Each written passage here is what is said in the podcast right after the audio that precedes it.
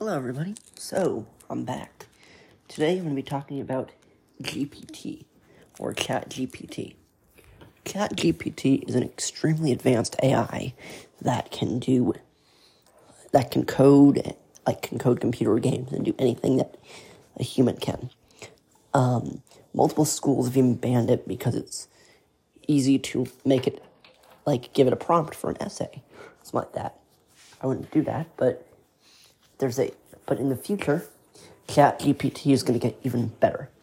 It's pretty cool.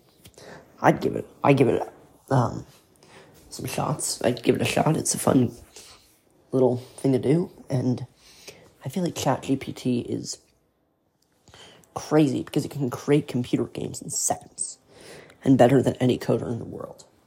So, I think that's my that's what I think about Chat GPT. I think in the future it could do even more. Like, you know, I think really what the only